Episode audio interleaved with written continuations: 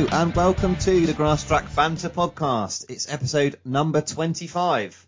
My name's Gareth Bemister, your host and your guide through the wonderful world of grass track racing. And joining me, as always, are my three fellow bantermen. First up, it's Ben Ilsley. How are you doing, Ben? Yeah, all good. Good to be here again, mate. And joining us as well is Russell Little. How you doing, Russ? Yeah, good evening, Gareth. All good here, thank you. And finally, poster producing guru and Mr. Fixture List himself, Luke Russell. Hello, Gareth. How you doing, mate? All good, thanks. So he's the only one that gets a build up these days. I think we need to. Uh, I need to come up with some quirky little. Well, you used to, used to give them the the 250 third place or something, wasn't it? Yeah. well, I used to give the others. They were getting quite obscure though, weren't they? Some of the some of the things that they'd won. But I'll try and I'll try and fish out some accolades for Ben and Russell in the future because otherwise they're not getting a build up. That's not fair, is it, boys? We're uh, 20 race winners at the GW racing meeting. There you go. yeah, that'll do. Yeah. That'll be up to date, won't it? Yeah, Very up to date. Last year. Yeah, absolutely. World pairs champions. That's our biggest accolade. 250 world pairs. Yeah, I'll bring it in for uh, episode 26, and I'll talk about episode 26 later on, actually. Uh, I think, though, boys, I think it'd be fitting, first of all, if we start off our podcast by remembering uh, a good friend that we lost today. Uh, unfortunately, we lost uh, Neil Copestake this morning. Uh, really sad. Uh, I know that, Ben, you were quite close with Neil. You sort of spoke to Neil quite a lot, actually, uh, through many different reasons. Uh, really sad news, though. Yeah, it was Gareth. Um, bit of a sad note to start the podcast with, but um, yeah, last week unfortunately Neil had a, had a major heart attack, which was too much for him to fight, un- unfortunately. And like you just said, unfortunately Neil Neil lost his battle this, this morning. Um, he leaves behind Louise, uh, his wife, and, and Theo, his son. Um, he's got some older children as well, and obviously his brother, nephews, and niece are involved with the sport, Barry and, and Mike. So um, yeah, really, really sad news. He's been a great friend and help to a lot of people in the sport, and I think the the tributes and messages that are poured on social media today reflect that.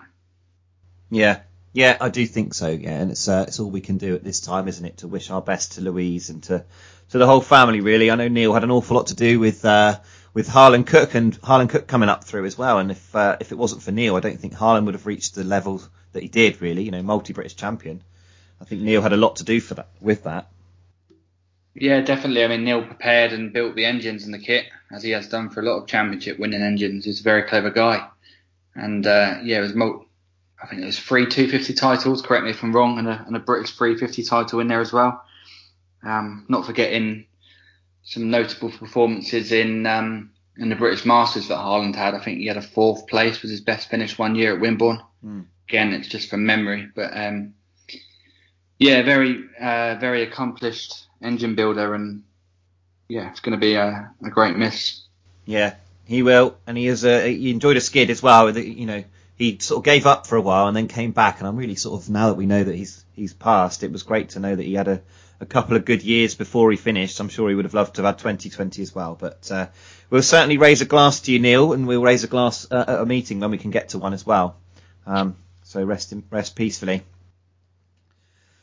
So moving on from uh, the sad news, uh, we will go on to uh, thinking about the last podcast, episode 24, and we caught up with Rob Wilson on episode 24, uh, and we'll have the second part of his interview coming up as well on episode 25. So that's to look forward to later on. Uh, we did have a little bit of feedback from the last episode, which uh, which I'll just share with you now, gents. Um, well, first of all, we had a bit of feedback based on our new feature, which we all had a good laugh at. So we've got we had the unpopular opinions feature last time, and uh, and somebody has written in with a couple, uh, and some of them are broadcastable. Some of them I think will just well they'll get us in enough trouble, so I think we'll stay out of that. But uh, Ryan actually, Ryan Ashcroft, who we we uh, we sort of speak to a little bit on the Xbox, don't we? He's uh, he's written in.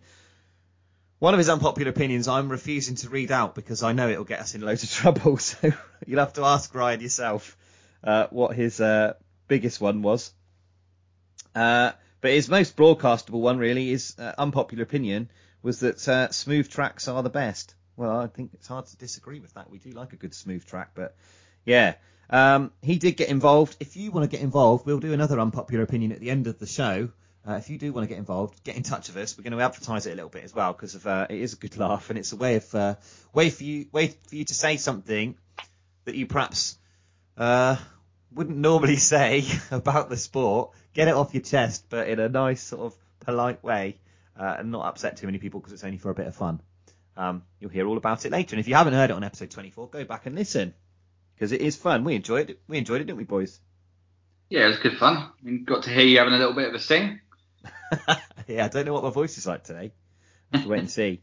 Uh, we also heard from Kevin Crouch, who is a listener, and he said, "Hi Gareth, Ben, Luke, and Russell. Just like to thank you all for the excellent grass track podcasts you've produced. Thank you very much, Kevin." Just finished listening to number 24 with Rob Wilson. Really good insight into 1000cc right-hand sidecar racing and Rob's superb career so far.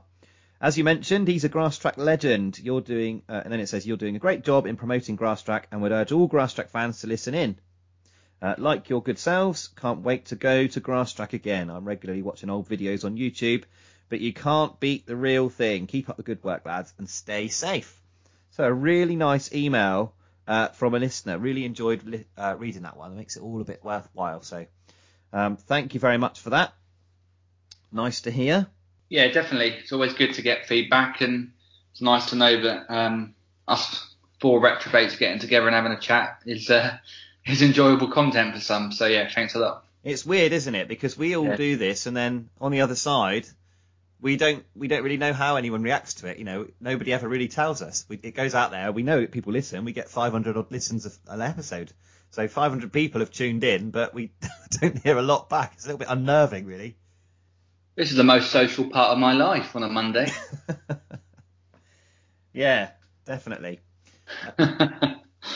We uh, we had a bit of feedback, Russell, as well, didn't we? Me and you. We um well, we both had a phone call from uh, Mr. Paul Johnson over after last the uh, last conversation we had because you mentioned something in the last podcast because we were talking about frame frame designs, weren't we?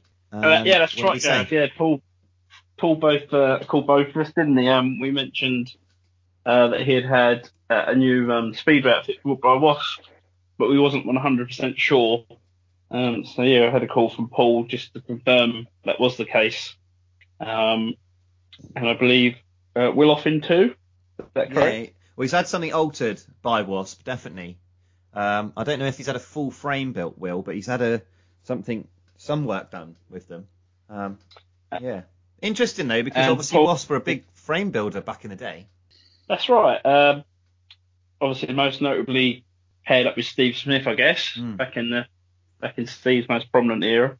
Uh, but yeah, as you said, turned out many a many a nice sidecar over the years, um, and I believe they're they're still happy to build them now.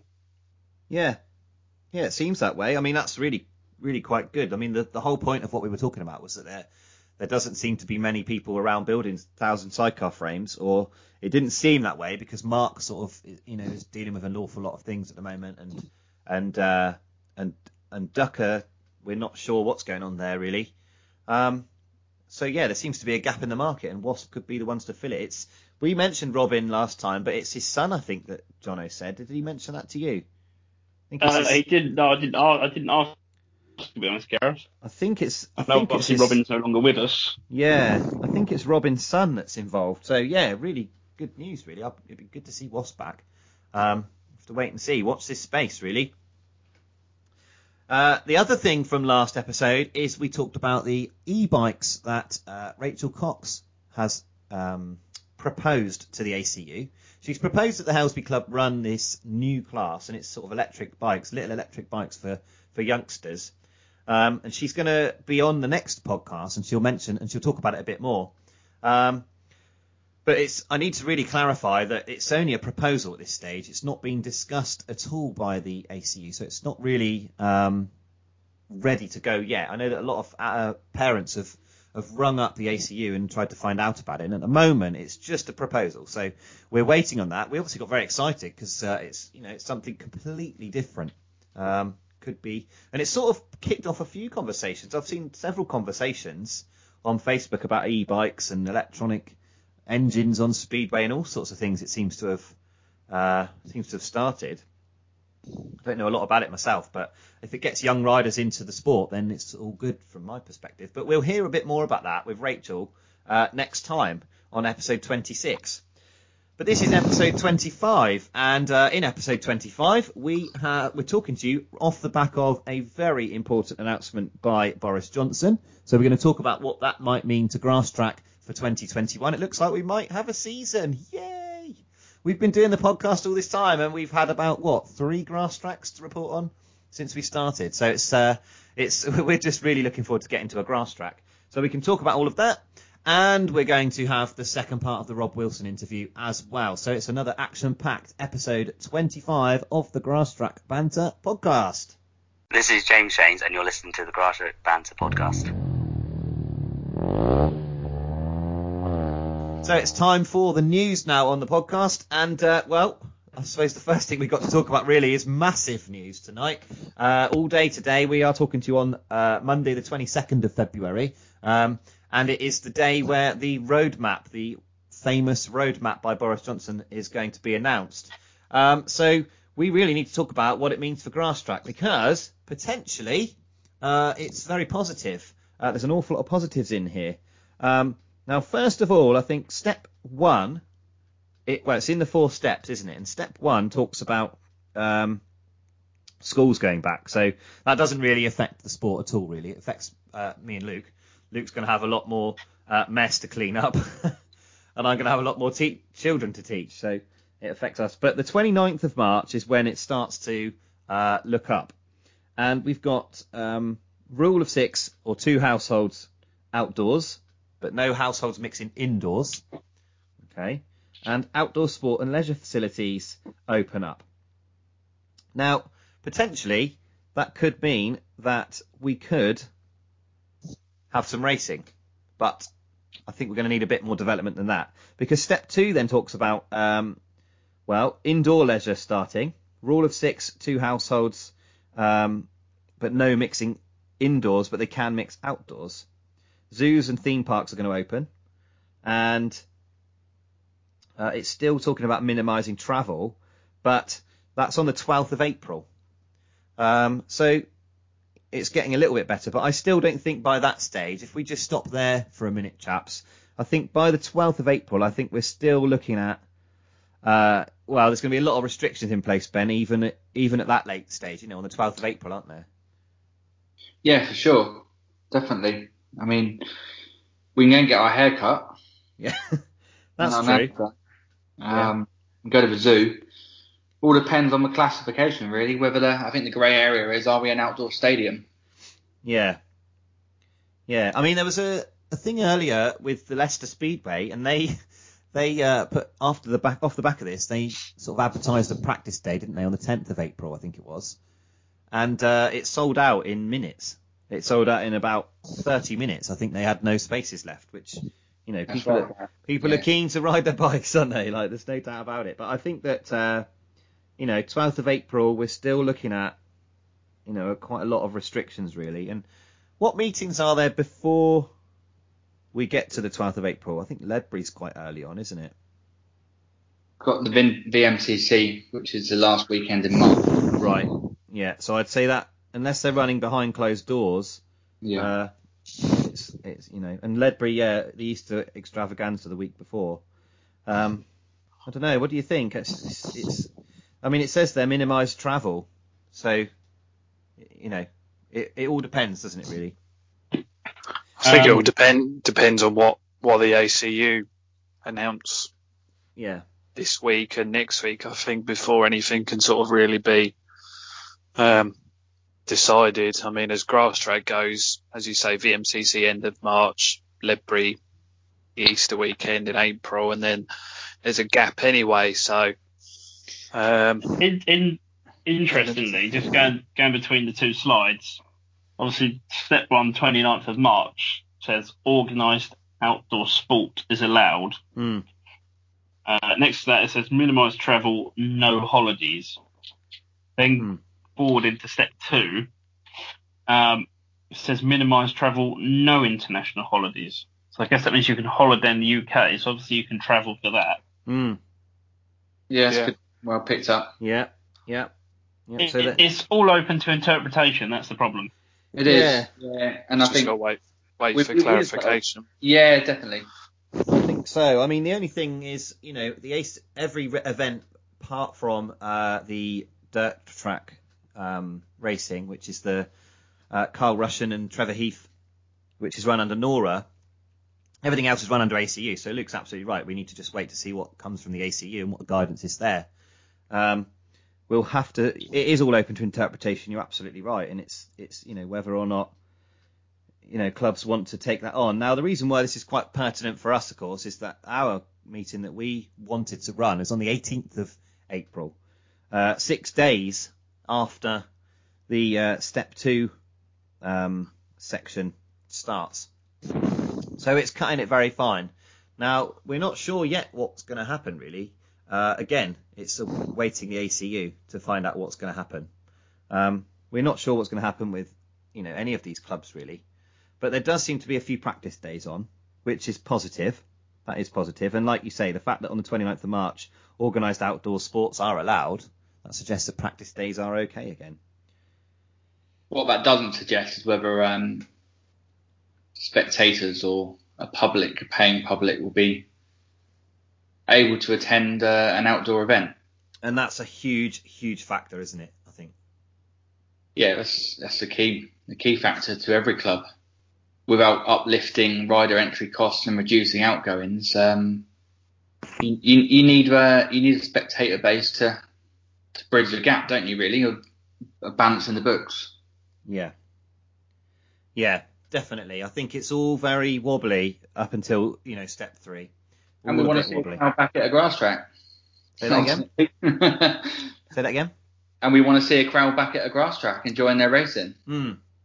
Yeah, and as much as the closed behind closed doors situation meant that we could go racing, it wasn't quite the same, was it? I mean, when we went to Cornwall uh, and there was a crowd, it was it was noticeably different. It was you know that feeling that you get. Brilliant atmosphere. Yeah. Yeah. So uh, either way, step three comes along on the 17th of May, uh, and and that's looking very promising because you've then got a situation where uh, organised uh, indoor sports are taking place. So large events.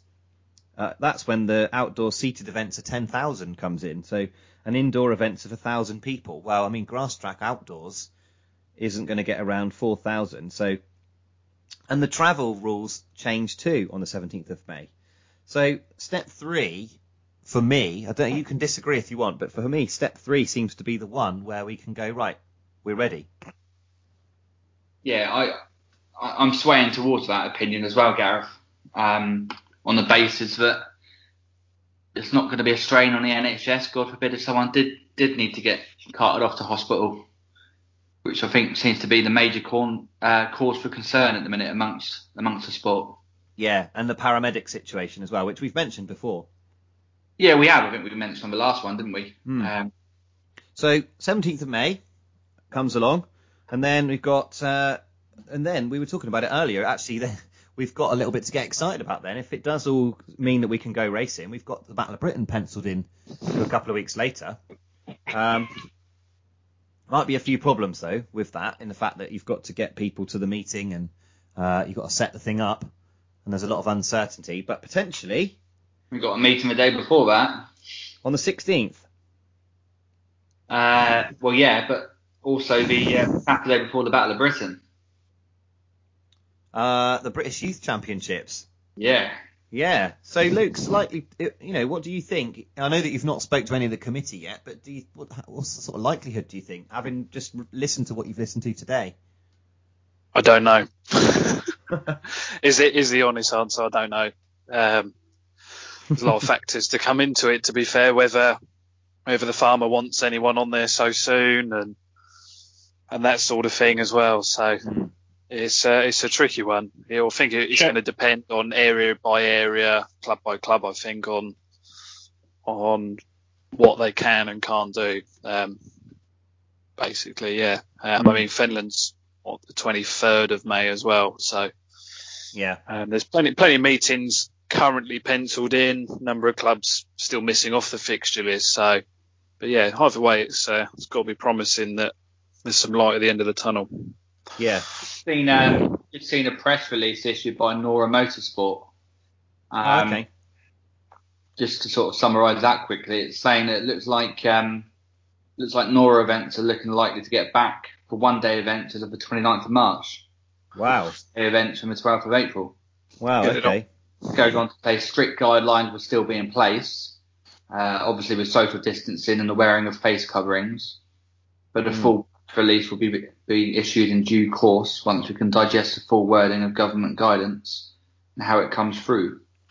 But With uh, with Nora though, they're mainly motocross, which doesn't rely on um, spectators. yeah, kind of absolutely going- right. I mean, it, it's clear that sport can can happen again, whether that's Yeah. racing or practicing. Um, the, the caveat our sport has is that either we put the prices up for riders to en- enter to cover the costs, Mm. or uh, we're allowed a crowd to run Yeah. to, to help build that income up. Um, but yeah, I mean, Nora's, my point is, Nora's opinion of it is that they can run an event on the 29th of March under step step two. It'll be interesting get- to see what. Let's get a uh, motocross bike. yeah, it'd be interesting to see what uh, you know what what the, the um the risk assessment would look like for that, I guess. But Yeah. yeah, I mean, either way, 21st of June, it looks like it, it, you know, as long as everything goes well and all of the the data carries on going like it is at the moment, it looks like we will be definitely racing on the 21st of June or after the 21st of June. I mean, there's, you know, if it all carries on as it is, there will be no limits. I don't think.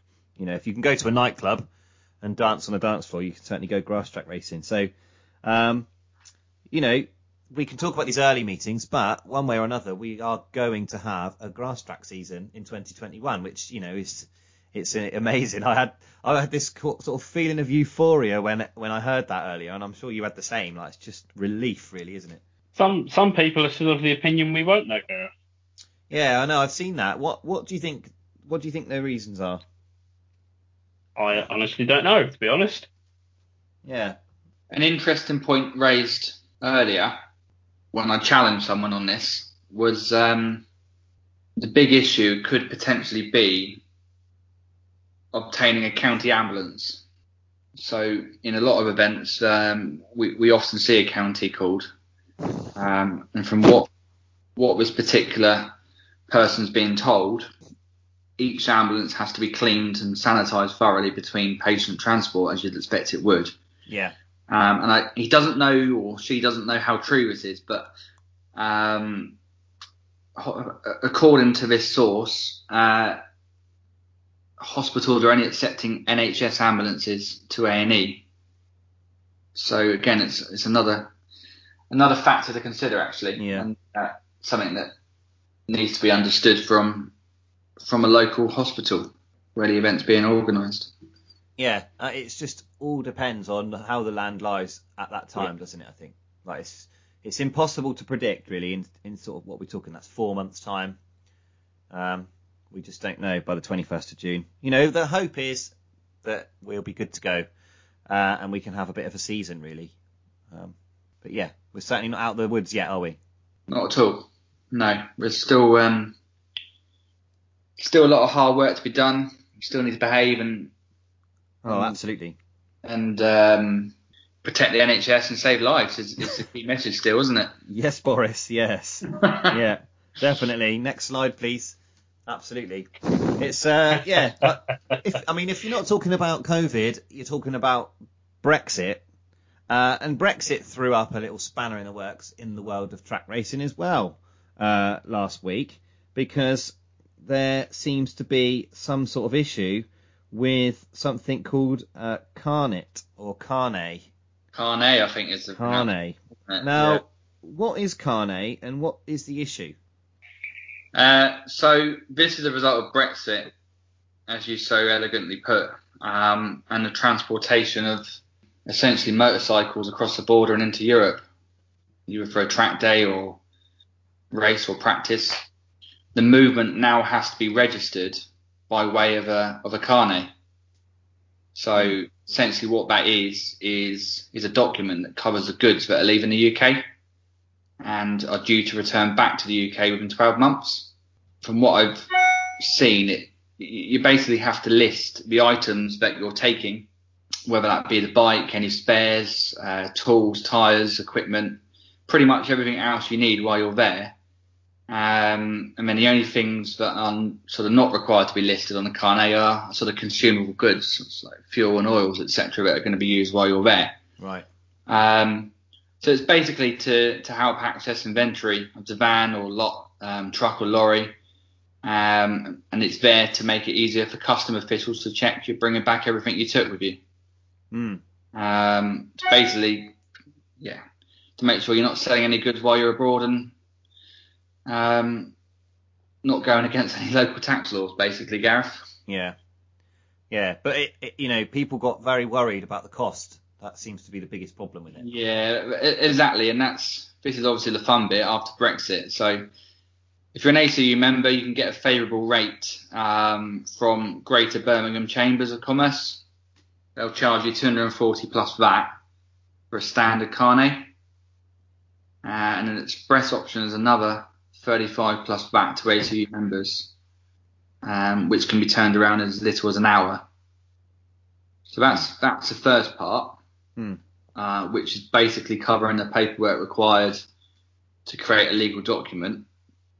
Um, so it's, yeah, it's, it's expensive for what it is, um, but it's not not totally prohibitive to to heading abroad. But the next part might be. So once the document is set up and ready to go, there's then a premium to secure the amount of goods you're taking across the border, and this is the this is the pricey bit. Um, and from memory, I think this is a refundable deposit of 40% of the value of the goods you're taking. Right.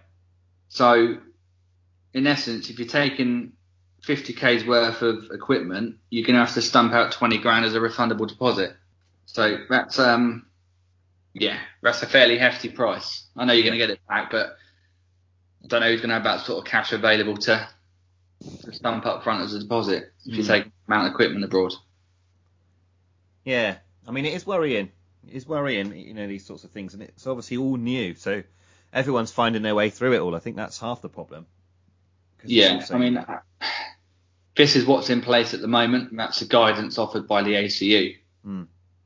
So we'll see how the land lies as it goes. But yeah, it's going to cause a big challenge at the moment. And I even know some riders that are potentially looking to, to transport qu- equipment or purchase equipment abroad and, and fly in and out for meetings. yeah. It's just going to be a cheaper way of doing it. Yeah, which seems like it's only going to encourage people to ride abroad, I think, but uh, well, some some people, which worries me a little bit. So we'll have to wait and see. There was something else that came out, sort of Brexit related from the ACU this week. I don't know if you caught this, but uh, it's actually good news. This one it says uh, the Department of Transport have confirmed in a press release issued on Sunday, the 21st of February, that they are taking the necessary steps to exempt the UK from the implications of the EU Motor Insurance Directive. Had the EU law been implemented in Great Britain, it would have meant the insurance industry would have been liable for almost two billion pounds in extra overall costs. These costs would more than likely have been passed on to the vehicle owner. Now we've left the EU, the measures no longer need to be implemented, helping road users across the country steer clear of increased premiums, a clear win for motorists in Britain, and subsequently a massive boost for motorcycle sport. The news will be met with great relief in the motorcycle community. The EU ruling would have meant any incident in motorcycle sport would have been treated as regular road traffic accidents requiring insurance. The financial implications would have placed a huge threat on the sport, and thousands of jobs within the industry could have been at risk. Uh, so yeah, Roy Humphreys, uh, Roy Humphrey, sorry, the uh, ACU chairman, uh, said the announcement made by Grant Shapps, the Secretary of State for Transport, has been welcomed wholeheartedly throughout the ACU community. I know a lot of work's taken place in the background working with the Department of Transport, insurers, Motorsport UK, and other facilitators of motorsport, and I would like to thank everyone involved for their considerable efforts over the years, which has obviously gone some way to today's decision being made. Today's ad- announcement signifies a huge victory for motorsport overall, and hopefully it won't be too long before we can get the sport underway. Some good news at last. So a little bit of good news. So you give it with one hand, you take it with the other.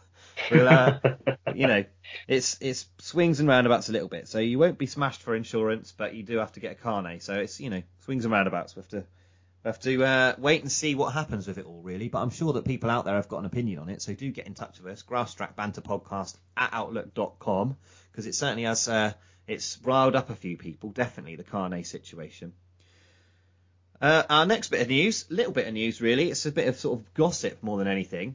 Um, last time, as we mentioned at the top of the show, we talked about how uh, Ivan Ducker, who makes grass track frames or 1000cc sidecar frames, seemed to be uh, not building any anymore. Uh, and it seems like Kieran Hicks has been he's uh, been flashing off his brand new bike all over Facebook. So looks like Ducker is still doing frames, and uh, and Kieran's got a new outfit. It's going to be very interesting to see what he gets on with, how he gets on with his new outfit, because you know he was quick enough on the last one, but uh, we know there's a couple of others. Simon Heel, I think, has got a Ducker as well. Tom Marvell, there's a few others. So perhaps we were a bit premature in saying that uh, Ducker had ca- uh, packed up, because it seems like he might be back. So that is good news. Sounds to me like you need some better sources, Gareth. It's yeah, I don't know where uh, where that went wrong really, but uh, he's definitely. I think he's been at it for a long, long time. So um, yeah, perhaps you know I can imagine that being stuck in the garage when it's cold, you would say, oh, I'm not doing this again. Um, but it turns out Kieran, we're looking forward to seeing Kieran go well on his new Ducker, and and obviously Tom Marvell and Simon as well. So we shall wait and see what happens there. Uh, now, another thing I did which uh, you boys will probably be more clued up with than me on this. So I'm leaning on you heavily here. Um, obviously, every year we have our grass track riders, and some of them get speedway places. And um, this year, it doesn't seem to be such a problem. Now, I say that because I've looked at the Premier League and the Championship teams, and there really there aren't very many grass trackers in either of the leagues. Uh, and there's only one club that runs on a Sunday. So I'm thinking that Speedway might not be too badly affected, or certainly British Speedway might not be too badly affected this year. Uh, now, the only one in the Premier League that I could find is Chris Harris, who's signed for Peterborough, and that's on a Monday night, so that shouldn't be a problem. And I know that he's uh, planning on doing some European meetings as well, I think, isn't he? So uh, doesn't surprise me. I couldn't find the team for Birmingham. Couldn't find it anywhere. They race on a Wednesday night. No James Shanes rides for Birmingham, but there was, I'm sure there was a couple of other grass trackers as well that raced for Birmingham in the past. Nobody knows. Uh, No, mine's Uh, gone blank. Aaron- I'm, I'm looking at them all going, uh, Aaron bit, um, one that rode for them. we're all a bit rusty, aren't we? Who Pardon was? Sorry, Luke. Who was? I think Aaron Butcher rode for him, didn't he? Oh, he may. Yeah, was that Leicester? Maybe. oh, I don't know. Do you know what? I thought- when you were saying Aaron Butcher, I know. someone was talking over you, and I thought you were saying Aaron rubbish. Pease. No, that's Aaron, please.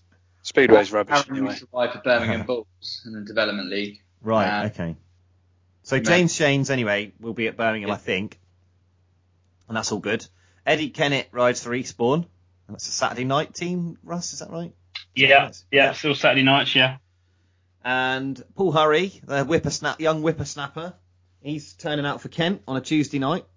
That'd be worth watching actually. Is uh, Paul Hurry and Scott Nicholls riding for Kent on Tuesday nights down in uh, it's uh, where is that track? Sittingbourne somewhere, isn't it? Yeah. Yeah, be a good night out. Park, isn't it? Hmm. Uh, Henry Atkins signed for Plymouth uh, alongside Bjarni Pedersen and uh, Jason Crump last week. The uh, reigning British 250 grass track champion Henry Atkins. Um, so and they're Tuesday nights. So I think Henry's probably planning to do a bit of grass still. Uh, it'd be good to see him on the 500 a bit more. Uh, and that's it really. James Wright, we've mentioned before, who rides, who's going to ride for Newcastle, and they're the only Sunday club. So it does look like we'll lose James Wright to the Speedway. Um, one who I've just thought of, Gareth, Yeah. um, going back to the Premiership, who was rumoured to be coming back last year, uh, gone to Kings Lynn at reserve, is Ryan Kinsley. Oh, I did write him down because he rode at uh, George Wilby meeting, didn't he? That's um, right. Yeah, I did write him down on a, on uh, for that one, but he's a good speedway rider, Ryan Kinsley. I, I don't know if we've got anything. I don't know if there's any concrete information on that, Ben, is there? But there was certainly rumours that he was going to come back, wasn't there? Yeah, he's got. I'm sure he's got a bike. Um, I'll have to speak to Dan Broughton because uh, Yeah, no, it'd be good to see Ryan on the grass a bit more because he's only had a go, but apparently he was quick. Uh, outside chance, of course, we've got Kyle Bickley who rides for Berwick. Um, Be good to see Kyle on the grass. They race, race Saturday nights, but yeah, apart from when they're all away at Newcastle, um, I haven't gone through and checked that. We shouldn't be too badly affected by the Premier League and the Championship. Now, what really worries me though is the sort of development leagues and the na- national leagues and that sort of thing, because we've, you know, a lot of the a lot of the riders, a lot of the young lads who race grass track seem to be getting a bit of a taste for the speedway. Um, you know, Liam and Ryan, Liam and Ryan Ashcroft, who we speak to, they go to Leicester a lot. I don't think they're going to pack up the grass because I think they enjoy it so much. But um, yeah, they they're doing a bit of speedway. Aaron Butcher, as you've mentioned, does a bit of speedway. And uh, who was it that's just signed for Leicester as well? Another grass tracker. Kai Ward. Yeah. Oh yeah. And uh, obviously Kai is a young lad who's been doing the 250s the last couple of years, who seems to have gone to the grass track, uh, gone to the speedway as well. Uh, but you seem to think he's got a grass bike as well, Ben. So we don't need to panic that we're losing another one. Yeah, I'm sure he. Um, I know he's got a grass. Yeah, yeah. So that's all good. Yeah. So uh, we'll keep our eyes peeled. It's always good to keep our eyes peeled on those uh, grass trackers on the speedway. See how they're getting on. Best of luck to them. Uh, looking forward to seeing Henry because, like I said on the podcast back along, I think it's episode 21. I went to Plymouth and watched Henry Atkins ride around Plymouth, and my God, does he go round there? And uh, it'd be good to see him in the championship, see how he gets on. So, best of luck to our grass trackers in the speedway leagues. Uh, but don't forget, you need to come back and do a bit of grass track once in a while. right. If you've got anything that's noteworthy or newsworthy, do not hesitate to get in touch. That's what lots of people have been doing. Grass Track Banter Podcast at Outlook.com. And you can tell us your things that you know about grass track or anything at all, any bit of news, any bit of information. We love to hear it. We love to talk about it and break it down. So please do get in touch. Coming up next is the second part of our Rob Wilson interview. But there goes the checkered flag, and it's going to be a victory for Rob Wilson and Nicky Owen. They take the 2006 International Burn-Up. Colin Blackburn the Fury against second. Matt Tiller and Sean Yates take a very good third. But well, I think that was a result that a lot of people had wanted to predict, but weren't prepared to. They've had so much bad luck with these big events over the racing season.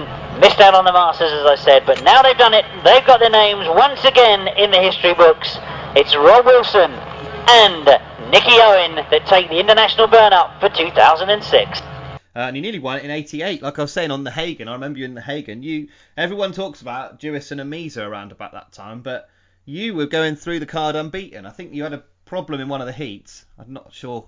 Can't remember what the problem was. but- Yeah, I, I couldn't work out. Um, I, was that the one that was televised? That's it. Yeah, Did they they, had it. televise it? Yeah, we, we we was going really good, but I, I can't.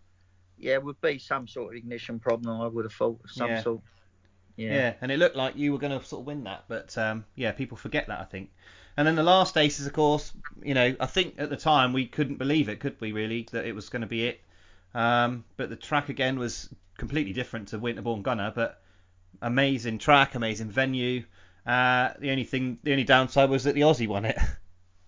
Yeah, again, I, I and again, I, he, he would have been on the speedway tire for sure. I'm sure the boys out there, well, all of us, we would have probably had uh, the speedway tire in the back because you know, uh, Ian, bless him, he uh, he used to roll them tracks rock hard, didn't he? You know, you wouldn't. It wouldn't cut up on the turns like what I would call a normal grass track. It would just stay like a, you know, like a concrete type surface. You know, Yeah. so which obviously again, you know, they're a little bit shorter on the back end. The fronts are out, they steer that much better, they go round turns that much better, and and if you haven't got no bumps, you know, you you got to favour the speedway style outfit all the time. Yeah, I think it was an eye opener, wasn't it? Especially when he got to when the Aussie got to um to uh, to Collier Street the following week, and he just was making up ground like like nothing Yeah. on earth. Like he was so much faster than everyone else. Yeah, yeah, no, you're right, you're right, you're And right. And then all of a sudden, everyone started thinking about going speedway bikes. But uh, yeah, we sort of talked about that really. And the other meeting, of course, that we've got to mention is the British Masters, um, which obviously you've managed to win. Um, and you sort of made your debut in '86, um, so it was a few years after it had started. Can you remember when you first did the Masters? No, I can't, unfortunately. It was up. It, you had to travel for it because it was up country in Northallerton. Um, oh, okay, yeah. So I can tell you that. But uh, Yeah. Yeah, long, long time ago. Um, and I would imagine you probably didn't think that you'd still be riding in it. Sort of what? What are we now? Sort of 96, 06, 16, 35 years later, I suppose. No, definitely not, Gareth. Definitely not.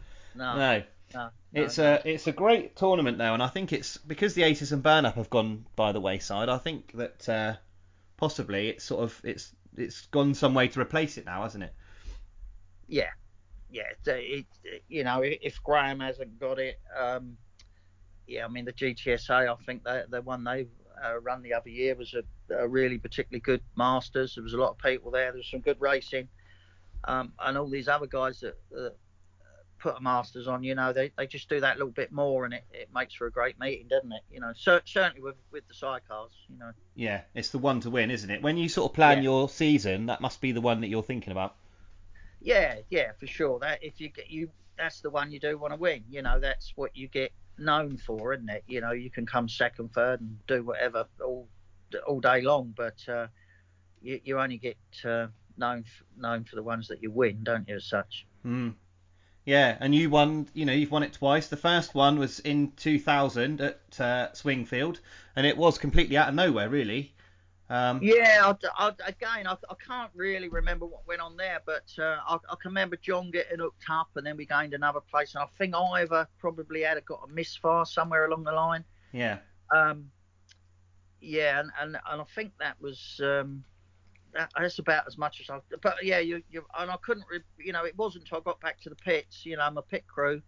At the time, uh, Graham Stanley's banging me on the head and saying, "You won it, you won it, you won it," and I'm thinking, well, no, I can't fucking won it, like, you know what I mean? but there you go, like, you know, and and but that again was, um, yeah, that's motorbike racing, isn't it? You know, we're, we're all out there trying to do our best, for sure. Yeah, it was amazing win because of uh, I think it was between John Halsey and Colin Blackburn through the day. Colin was Yeah, winning. I'm- Yeah, I'm sure John got hooked up with somebody, didn't he? I, I, top bend, I, I don't know. I he sort of lifted, sure. lifted in the middle of the corner, and Jason fell off the side. Yes, that's it. Glennie fell off, didn't he? Jason, Yeah. yeah. Um, and then Shame, Yeah, really. Yeah, it was.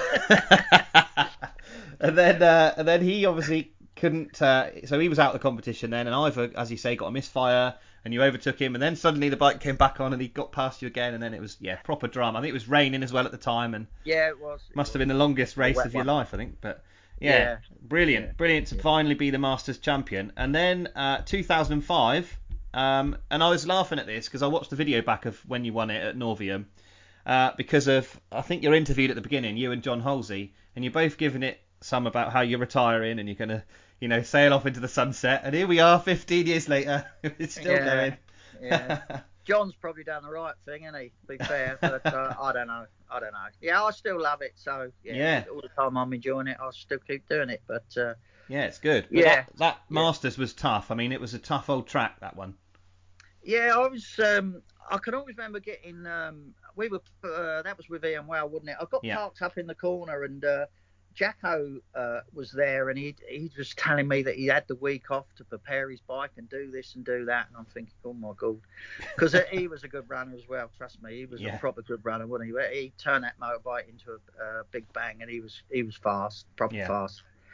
Um, but yeah, again, I you know you you want to win them all, and uh, yeah, we were lucky enough to win that one. So uh, yeah, J- John's yeah John John's had his um, yeah he's had a lot of goes with uh, with with Jacko and people like that. But it was our turn, wasn't it? You know, it was it was that sort of time that uh, everybody has their day, and uh, we managed to come through it. Yeah, it certainly felt like that. I think saying that you had your turn is right because Gary obviously had gone so well for so many years, and then John and him had the the uh, ugly thing with the Masters in Yeah. '97, uh, and you were still there or thereabouts, but but never in amongst them, and and now here we are, and it's your turn, and I think that's the best way of saying it, really. Yeah, Um, yeah, yeah. I, I, I, yeah, we done what we done, and uh, yeah, we were thereabouts that by then. You but know, John we was the going good. closest rival. He was your closest rival on that day, and he often was. I mean, you read, you've had some tremendous races with with John and Jason really over the years. Um, yeah, yeah, we have. Yeah, I, I think John. Yeah, John was a great rider. He was a hard rider, wasn't he? I, I think the fact that he had um, Glennie on the back, Jason, and um, a, a lot of the time I had Marlowe, and they was the best of friends, and there was a lot of banter going on. We just had a great time with John, to be fair. Yeah, yeah, it's brilliant. And then the following year, obviously, you were on that blue Suzuki, which was really fast. Um, but and you won everything pretty much that year, uh, but apart from the Masters, where Rob Bradley managed to come in and beat you, and that all happened Yeah. at Cornwall. Yeah, but you you can't. You, you know, it, it it gets your turn, doesn't it? Then Rob Bradley goes on and wins a few Masters, doesn't he? Mm. You know, he, he was never on a slow motorbike. Rob Bradley was always thereabouts, but then it was his turn. So, uh, and that's how it is to a certain extent, you know. And and you, yeah, all right, we our bike was quick, and but you can't get disappointed, you know. On the day he, he won, didn't he? So that's Yeah. that's it, you know. Yeah, that's quite positive. And I remember you not being too sort of, you know, some riders would be completely gutted, wouldn't they? There's you, you and I both know some riders who it would be everything, and if they'd won everything on the run up to the Masters and then didn't win the Masters, they'd be absolutely devastated. And um, yeah, you you and I both know people like that. Yeah, yeah, I'm not going to name them, but yeah, yeah, we're probably talking about the same odd few people. But yeah, you, I don't know. I mean, I think this was Smithy telling me this. He he said to me, he said, "You're only ever as good as your last ride," and I believe that. Yeah, You know that, and that's a great saying. And um, yeah, you might think you should have won and done this and done that, but um, again, that's that's motorbiking for you, isn't it? Really. yeah, definitely. Yeah, and if you can keep that in your mind, I suppose you can handle anything. But um, yeah, we've sort of talked about last, well, not last year, the year before's Masters, where you got squeezed out in the final. So uh, it'll be the qualifier for 2021, which obviously you've won before when you've had to do it. So uh, shouldn't be too much of a problem, all being well. No, um, I hope not. Um, yeah, obviously, uh, you know, the more, you know, as the years go by now and, and we can't get out there to race, obviously I'm probably the uh, the wrong age, if you like. You know, time's not on my side, but I, I do believe that if we do get out there in 2021 and uh, we can go racing, uh, I hopefully I can uh, qualify for the Masters, like you know. Yeah, definitely. I'm sure. I'm sure it'll be fine. I'm sure it'll be fine. Now, uh, next thing we're talking about is passengers because uh, you talked about John and Jason just now, and obviously Jason was so important for. Uh, you all right there, Rob? Yeah, yeah, all good. Right, I was just checking because I know we've gone on a bit, haven't we? No, you're fine. Okay. So yeah, we're going to talk about passengers next, obviously, and John and Jason, as you mentioned, Jason was so important to John for many years, and you've always had, you've had a few passengers, but you've always had them for a long, long time. Um, I'd never ask you which one was the best because that cause an argument, but is there any sort of passenger memories that stick out in your mind that uh, you know above all the others? Um, just what you're saying to me. Yeah, I, I have had passengers for um, a long time, and obviously Terry now, who, who's still with me now, and uh, you know he's been with me for 13 years now. Believe it or not, Terry Saunders. Wow. Yeah. um, which is great. Um, and I suppose Ian Wow, uh, Tony Miles, you know, Nicky Owen, Kev Simmons, um, Vince, you know, um, Vaughan. I, I all had them for two or three years. They, they wasn't really long term guys. Um, I looked at my passenger situation and I've had, uh, I think over the whole of the my racing sidecar career, I've I've actually had 27 different passengers on the back at Right. some time or other, Yeah. which um, obviously as and when you know you you've had Vince laying in hospital with his broken leg and um, Terry does his bits more off the track than on the track, hurting himself. Um, and all these good guys have, have jumped on, you know, and I've had a lot of good guys, you know. Um, yeah, from from the early days, I started off with my, my brother-in-law, and he went on to go get his own bike, and uh, Vaughan Roberts went on to get his own bike. Um, Kev Simmons went to get his own bike. You know, there's Bennett, Tim Bennett rode with me for a little while. You know, all these guys have um, gone on to buy their own motorbikes, which I, which I think's great. You know, Yeah. they've done that. Uh, I don't know if it's because they think I'm too slow or not. I'm not sure, but you know, that, and every time you know one of my long-term passengers has been laid up, I've had some good guys jump on. You know, Yeah. um, you know, Liam Brown's always wanting to jump on. Went to Australia with me, done all them sort of good things. I've had Billy Winterburn on the back, Bradley Steer on the back. You know, there's been a lot of good passengers that uh, I've always wanted to, to jump on if, if their rider wasn't driving or driving, and uh, they've jumped on. So yeah, I've, I've got to take my hat off to them all. Really, they're all they're all good guys. Yeah. What do you think it is then? Because uh, you know, there's there's some drivers that you know, I've having been a passenger myself for a long time. Some drivers you you would think about whether to ride with, and there's other drivers who you would jump at the chance. Uh, and like you say, people seem to want to ride with you. What's the secret for if you're a if you're a young driver coming into the sport and you want to hold on to your passenger? What sort of thing do you think you need to do? Um, probably not frighten him too much. Father him in his ways. Yeah. Um, I don't know. I mean, I've always, I don't particularly think I'm a, a dangerous driver by a long way, and I'm fairly safe. And I, I'm probably, if I was a little bit more ambitious, perhaps we would have won a little bit more. I don't know, but uh, certainly I, I think we, we want to go racing on a Sunday, don't we? And, and we wouldn't need to all go to work on a, on a Monday. And obviously, you know, all these passengers and drivers, or, or any of us have, have got families to look after, haven't we? You know, so. Mm. Laid up in any sort of hospitals is not good, you know. So No, definitely not. yeah, I think you know, that, and I'm hopefully all them guys that I've had on the back have enjoyed it, you know, and I'm sure they have, you know, and, and now they're they are still racing or they're got other interests, which, which again is is all good, isn't it? All yeah. good. Yeah, and they've all come out of it unscathed, pretty much. I think. Uh, Yeah, yeah, yeah, yeah. We've had, yeah, we've had a uh, we've had a few accidents where we've, uh, yeah, it, it, yeah, I don't know. It's it's one of them things, you know. There's uh, we all know the the risks, don't we? That's but it. we've uh, we've been lucky, really. Yeah, yeah. So uh, another rider who obviously came from uh, your sort of from where you. Let me start that again. So what we're going to talk about next is uh, your son Robbie, because obviously Robbie had a fairly decent, well, two decent runs as a sidecar driver.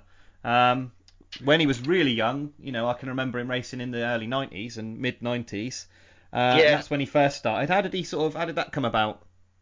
Well, again, I mean, we were so lucky to have the likes of Mick Steer in, in our uh, team, if you like, at the time, and uh, you know, Mick would build so many bits and pieces, and uh, we probably had enough bits and pieces to build a bike, and I'm sure that's probably how it come about because uh, Robbie was 17 when he first took to driving, which uh, Right. was in '92. So you're about right with you. Um, and then he packed up when he was 23. But uh, he again, you know, he, he had a few uh, accidents here and there, and uh, obviously a, a young man, if you like. Um, you know, uh, I'm not sure what they. It's girls, isn't it? Girls get in the way, don't they, and stuff like that. So. But yeah, no, Robbie's great, you know, and he and he enjoyed what he was doing, and I enjoyed helping him at the time, and uh, yeah, again, it- it's it's it's a part of my life uh, and his that uh, is all good, you yeah. know. Uh, Yeah. When he uh, when he returned, because he sort of suddenly came back into our uh, domain, I suppose, into the grass track world around about 2007, 2008. His name started popping up everywhere, and uh, and then he and then he bought a bike, or he had a you know a bike the same as yours, very similar looking bike to yours. Yeah. Uh, and then because before you guys both looked different, you know, if you were wearing black, he was wearing red, and whereas this time you all had the same kit, the same bike, the same everything, and it must have been really special to you know turn yourselves out like that. yeah, it was it was great. Robbie was, um, and he still does. He works for a company called Würth, and uh, yeah, he, he he's a tidy lad, and he, he likes his motorbike to look really good and clean and tidy. So it, it made it easy, you know. He, he he would clean his bike, but he, he wanted his motorbike and turn out looking good as well, you know. He, um, you know, from from when he retired at 23, I think it was 11 years later when he decided to come back again. So, uh, uh, and but he. Um, yeah, he, he's he's just got other things on, on his. You know, I've never been like that. I've always enjoyed me uh, building my bikes, I suppose, and me uh, doing my engines and all sorts of stuff like that. Robbie's got a lot of other interests, young family. He, he loves his football, um, which again's all all good because I, I didn't want him to. Uh, you know, he's his own guy really. He does his own thing. So uh, Yeah. yeah, it's great he's done, done his motorbiking and uh, he retired in 2016, I think it was, and uh, yeah, you you wouldn't never say he's got no plans to come back because there'll be one day when I'll be too old to put my leg over that motorbike, and uh, that might be the day that he wants to give it a skid. You don't know, do you? No, know. no, I hope so. It'd be good to have him back because obviously he finished with a, a big accident, didn't he? At, um, yeah, he at did. Swingfield. He did. It was unfortunate because he, he was going good. Uh, he won the Sand Ace from me one year, uh, and he beat me a few times, fair and square. Uh, it made for a quiet start washing the bikes off on a Monday Yeah. for sure. But apart from that, it was uh, it was all good. But yeah, he did have an accident, which was unfortunate, and that did, um, you know, it's hard work, is it? If you've got a young family and all this sort of good stuff. Yeah, But that was the um, that was the Mick Cave bike, the um, the BMW, yeah, um, which was a great bike, and yeah, Robbie started to they started to get that to go really good, you know. So, uh, Yeah. but yeah, never say never. Hopefully, we will see him back one day. yeah. Let's hope so. Yeah, let's hope so. It'd be good to have him back. Now Yeah, uh, we've sure. talked we talked grass track, so we'll quickly talk sidecar speedway because it's something that you've always dabbled in. I know that you've got a sidecar speedway outfit now, uh, which is the only thing you rode last year, in fact. But um, lots of sort of eras of sidecar speedway, isn't there? We've sort of had the Paul Miller years and the uh, Paul Pinfold years before that, where I think a lot of you turned up at Coventry on a grass bike. Um, so you know, thoughts on sidecar speedway? Have you enjoyed it? Do you enjoy it more, or how do you I- I feel about it? say- I wouldn't say I enjoy it more. I've always been a grass tracker in, in my view, but I have I do enjoy it. Don't get me wrong, and I think what's going on now with uh, um, ACU and Tracy Co- Costa and, and the way they're trying to get it off the ground is um, very good.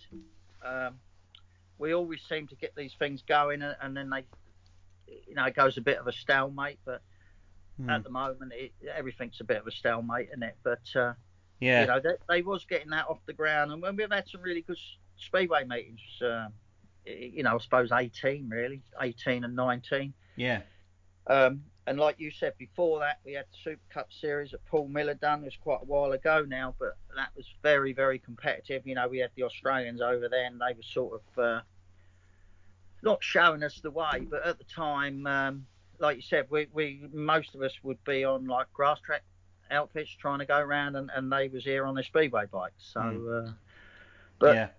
you know that that again really Gareth is um, you know one bloke comes to mind there and, and who's took it to the Aussies uh, would be Mark wouldn't it you know Yeah. Mark's gone to Australia he's beat them on um, you know their home turf if you like Mm. and uh, he's extremely uh, knowledgeable he, he's built some really extremely good speedway bikes and yeah hopefully the speedway sidecar will only go forward which is uh, which might be a good thing for me because as much as I'm saying I'm a grass track rider, it's lovely riding on them nice smooth tracks. Yeah, yeah.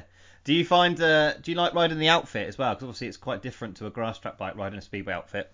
Um, I, d- I, I didn't, but I must admit, since I've had the uh, my last speedway bike, which I've had for a couple of years, and it's like an Aussie style one, um, the more I ride it, the, the better it is, you know. Yeah, So um, yeah, hopefully, uh, you know, if we can get going on 21, uh, I've recently put a Honda into that rather than uh, you know what I call the Yamaha, the big bang engine. So hopefully I can uh, get that going as well. Good, you Yeah. know. yeah. Let's hope so. But, Now- but I have enjoyed the speedway. I must admit, it, it's been good. It has been good. Yeah, yeah. It's good. It's when it's good, it's brilliant. I think that's the thing with Yeah. speedway. It can be Yeah. if you know if you got two or three bikes at the line popping and farting and banging and and then you got Yeah. people ri- you know we know that it can go like that, but Yeah. um You it's, it's got it's got better and better, I think. And uh, you know, I think the series now, um, you know, most of I think nearly everybody is on a speedway bike. I, I might be not quite right Yeah. there, but most of us have got speedway bikes now, so yeah, it's good. Yeah. Yeah. and it should be good going forward. But um, you know, two things stick out really from the Super Cup years. You know, when Paul Miller was running it. The first one is that final at Poole, where you uh, well Milo fell off the back. It was a, like it's a race that gets shown quite often. Um, and that obviously involved you, John Halsey, and uh, Duncan. I think was the other rider in that race. But uh, an amazing race to be a part of. Yeah, yeah, it was, and it and it's good to, um, yeah, I suppose, um, you know, to look back on, and like you said, there's loads and loads of views on that particular uh, Hmm.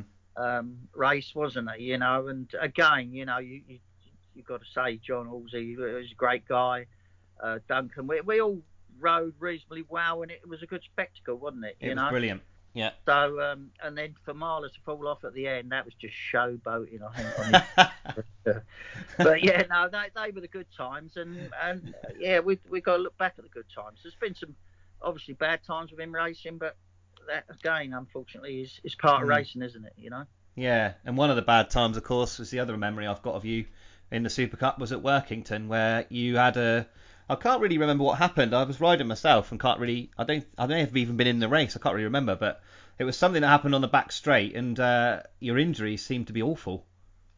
Yeah, um, what I can remember is I was coming out that, uh, what, yeah, the back straight. I think I clipped the fence. I think me and Ivor, it might have been Ivor, it's um, nothing to do with Ivor, but we were obviously all in the same race. And uh, yeah, I clipped the fence and, and the, the bike sort of catapulted down the, the straight. But uh, my worst injury, and I, I didn't really think much of it at the time, was uh, I ended up with double vision.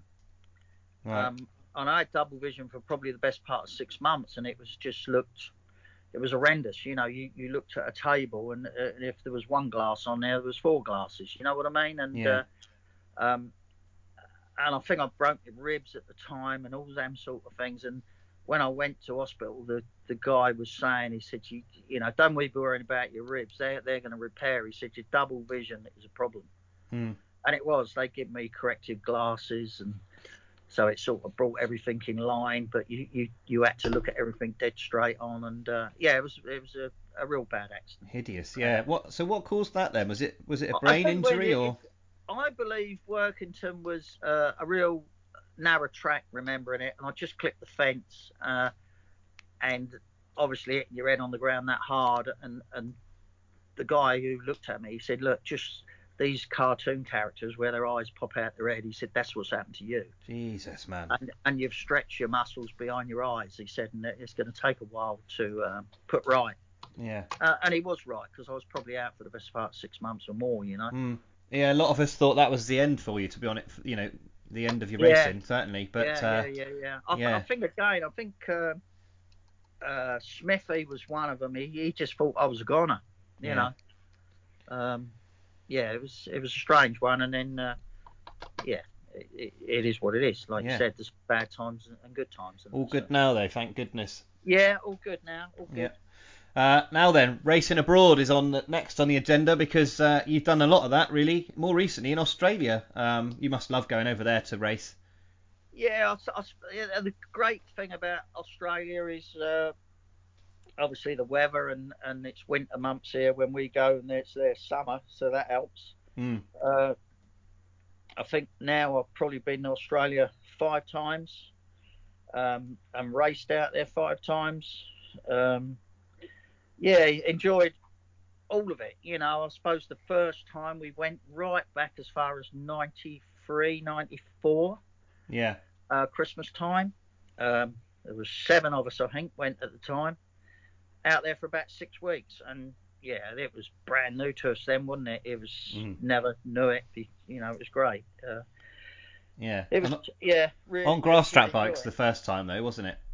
Sorry. It was on grass track bikes the first time. Yeah, yeah, we all took our grass track bikes. Uh, there was a couple of guys there that had sort of the what I call the short speedway bikes, but that's probably all there was then. The, Mm. um, I'm not sure though. I think Mitch might have uh, might have had the Mitch out the, the the one is the you know what they use now, but Yeah. I, I'm not sure. But certainly, um, yeah, Russell Ing, Neville, myself. Um, oh, I can't think. of- There's Albert Lewis, Ray Brackle. I think they were on speedway bikes Mm. but the small ones. But certainly Russell Wing, myself, Ivor was on his grass tracker.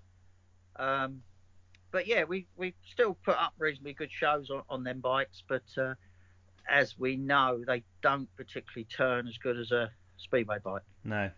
Um, I went to Newcastle Showground. I think me and Ivor done a bit of a show there, just both of us. Um, and yeah, we won our first one because the track clearly had a lot of dirt on it. Yeah. Um, but as the evening went on and they were putting road race slicks in the back and they was doing all sorts of things, we were stone bonkers last. But uh, yeah.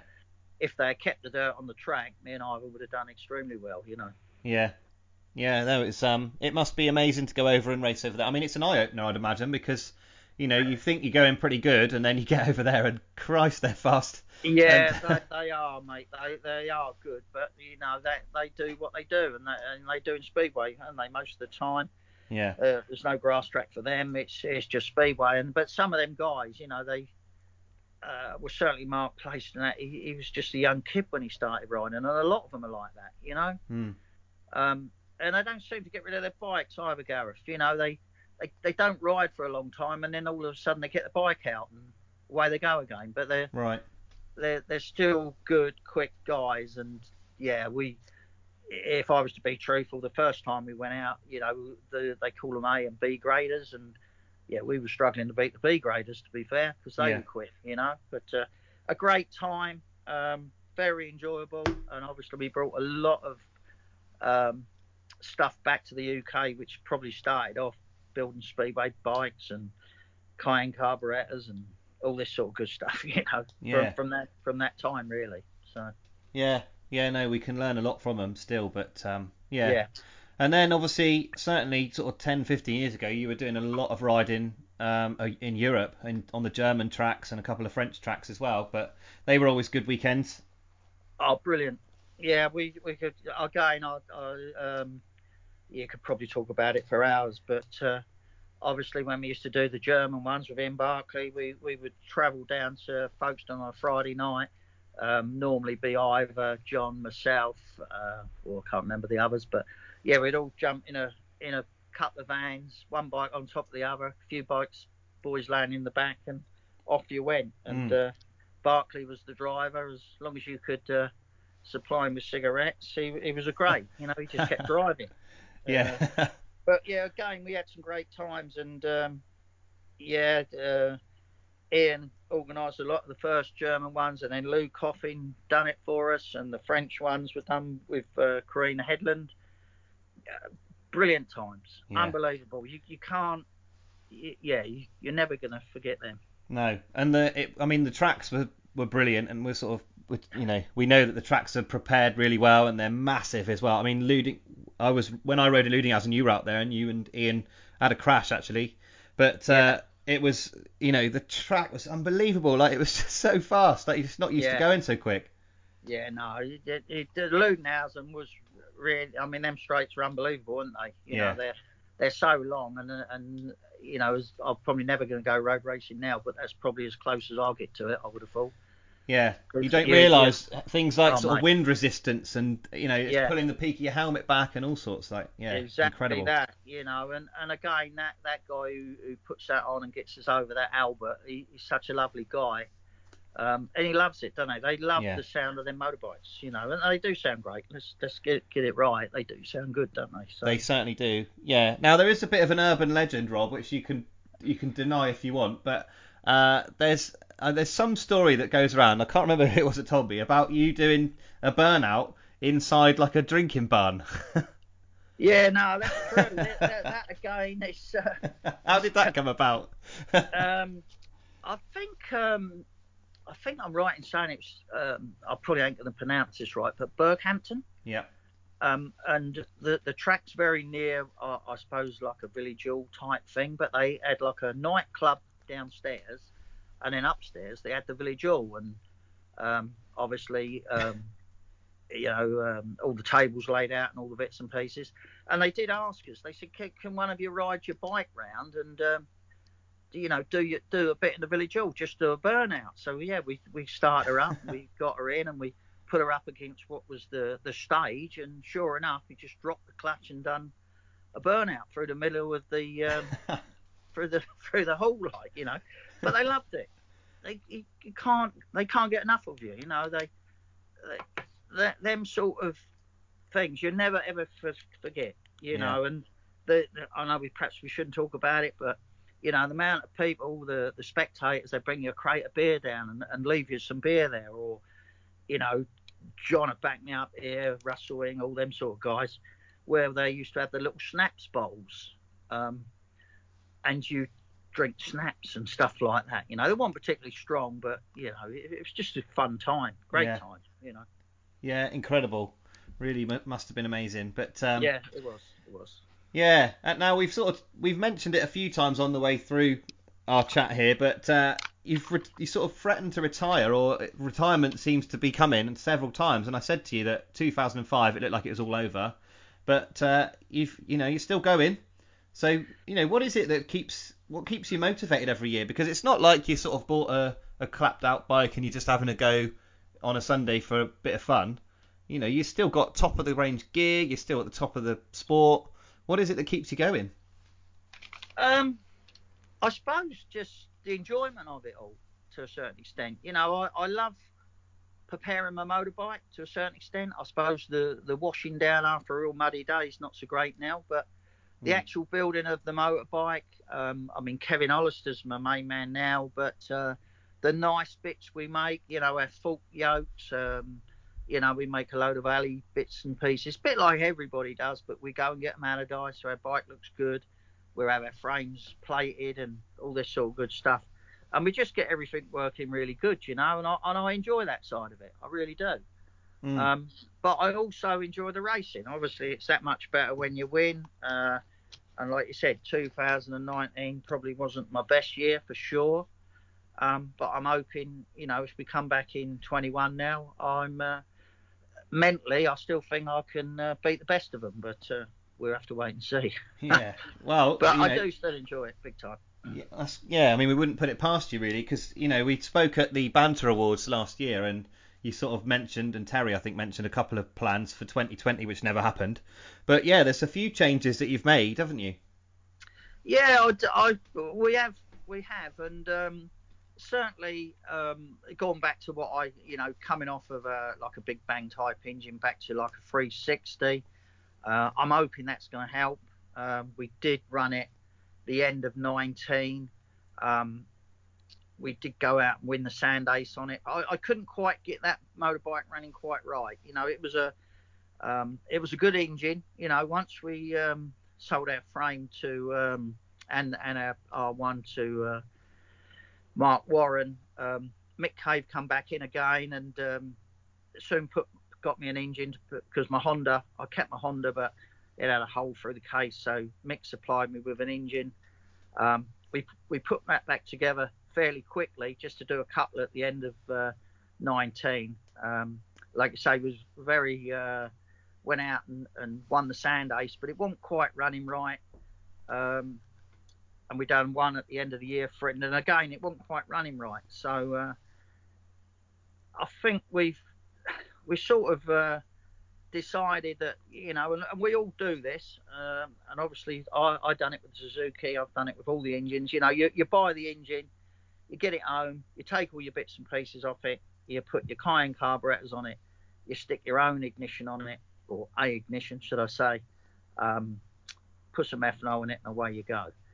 But um, we are trying to keep the grass tracker as standard as we can as a stock engine. Um, but we have gone on to fuel injection. So we, we're sort of Oh, running right. the motorbike how it should be run. Mm.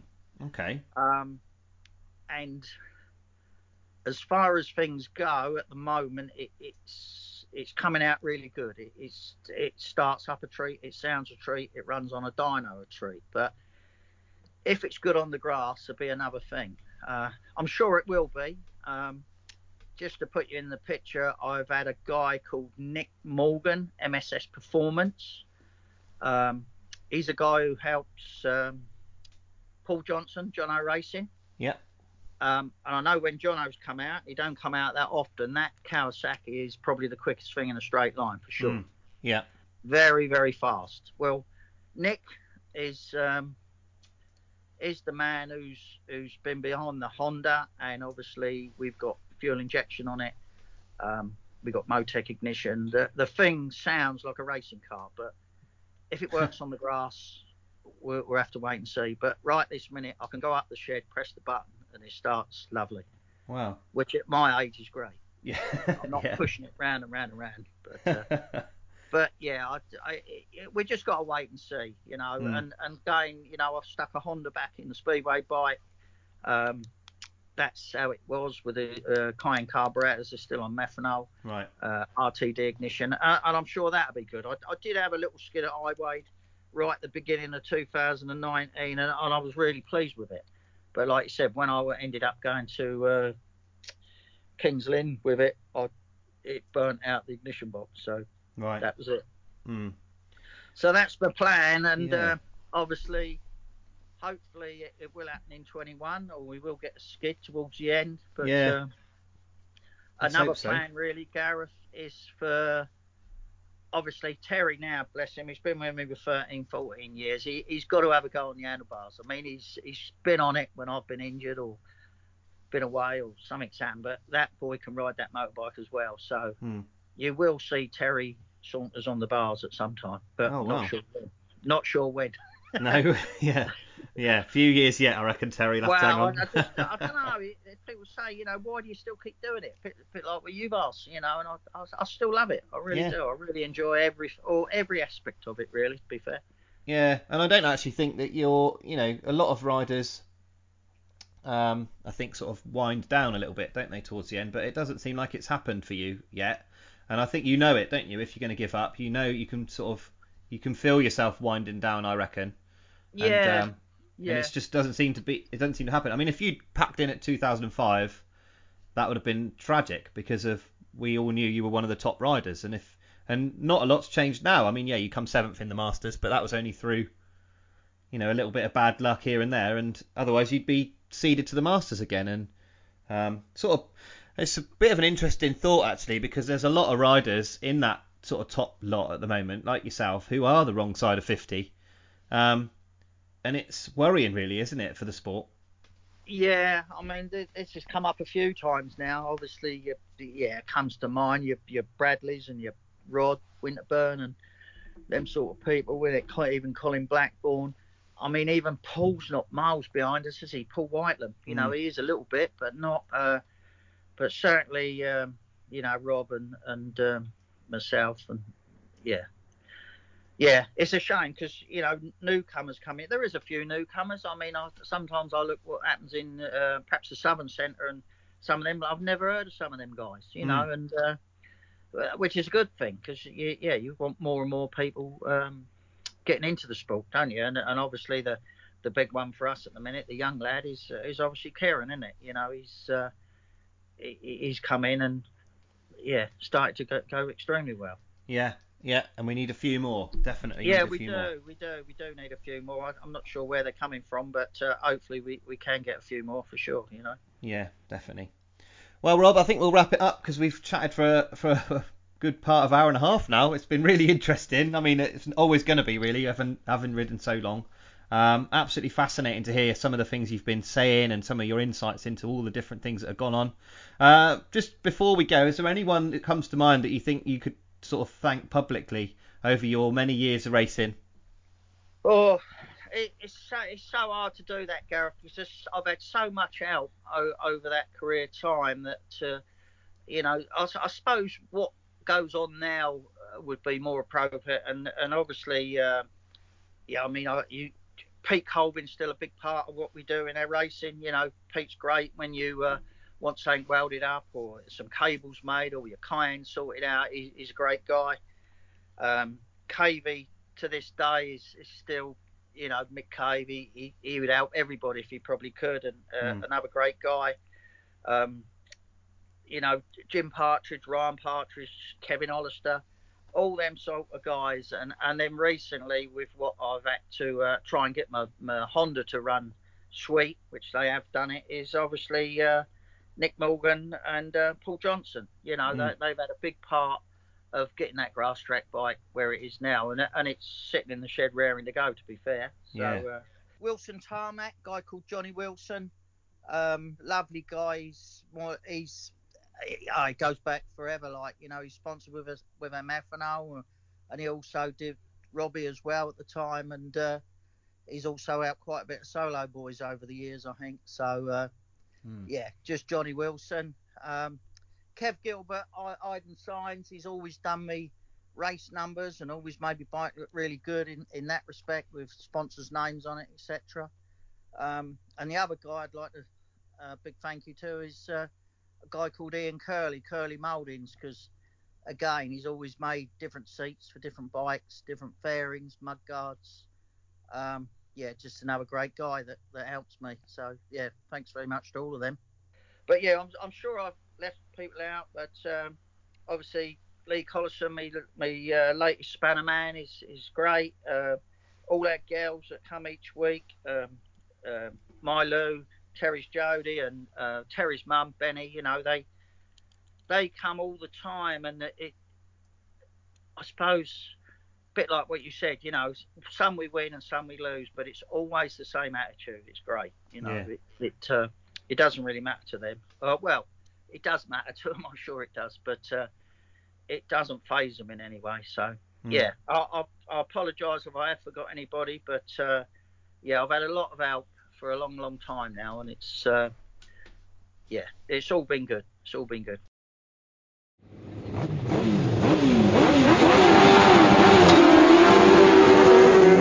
So now it's time for our nostalgia section. It was better in RD.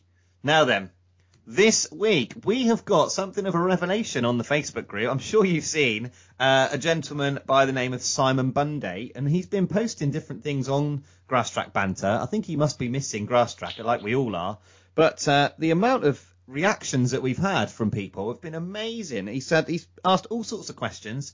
He's asked things like, "Who's the fastest ever grass track rider? When was the fastest the fastest bike you ever saw? Who was the greatest ever rider?" All those sorts of questions that we pretty much ask on this. But people have really sort of resonated with what Simon said. Um, and we've seen some brilliant stuff. It's been quite entertaining to look on there and see what he's been putting. Uh, so we picked one out for this week. We just stole it from Simon because why not? He's doing a great job for us, and it saves me trying to come up with something. And the one that we uh, that caught our eye was something he posted on uh, Valentine's Day, actually on the 14th of February. He said, uh, "What's the funniest thing you ever saw at a grass trap meeting?" Um, so I've asked these four, these three. I'm the fourth one, aren't I? I've asked these three to come up with something that they can remember that sticks out in their minds, a funny thing that they saw at a grass trap meeting. Not sure how well it will translate when we talk about it. We'll have to have a go.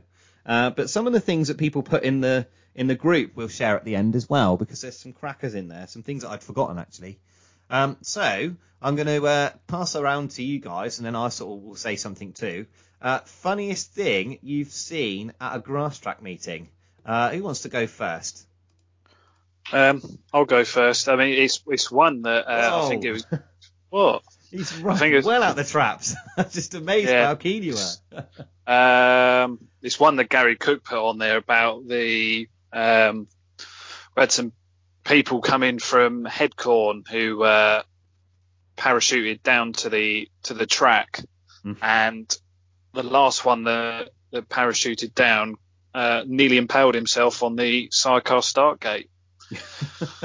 And he was the most experienced one as well that come down. All the others had landed safe, and he come down and, and got it all completely wrong and um, hooked himself up on the sidecar start gate. Got it all wrong. All sorts of problems. Indeed. Brilliant. Yeah, I think I vaguely remember that happening. I did. I saw it on there. Um, yeah, poor bloke. Was he injured? Did he have to go to hospital? No, no, no, no. He was fine. He just uh, got all his parachute and all that tangled up. So, Imagine if it had. All good Uh, yeah, oh god, pretty bad. I don't think they come back after that. No.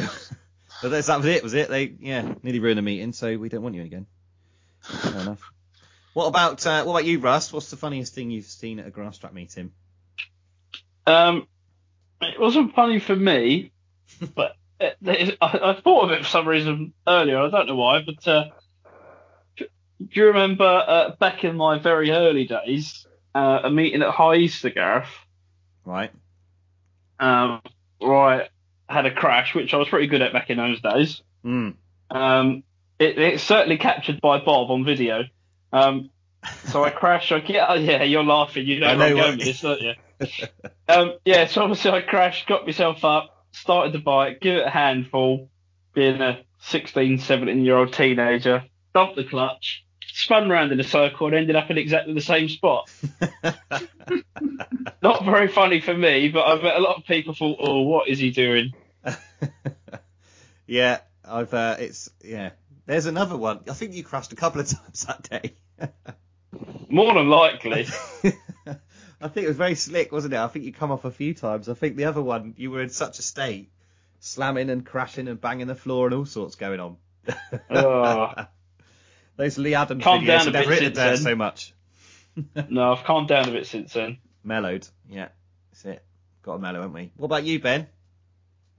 Got a couple of examples. One as a as a like a rider, and another one's a spectator. But the one that it, it kind of jogged my memory was a message from Alan Bagshaw when um, he gave reference to a poor woman in a Portaloo being blown over in it by a gust of wind, coming out like something from the Blue Lagoon.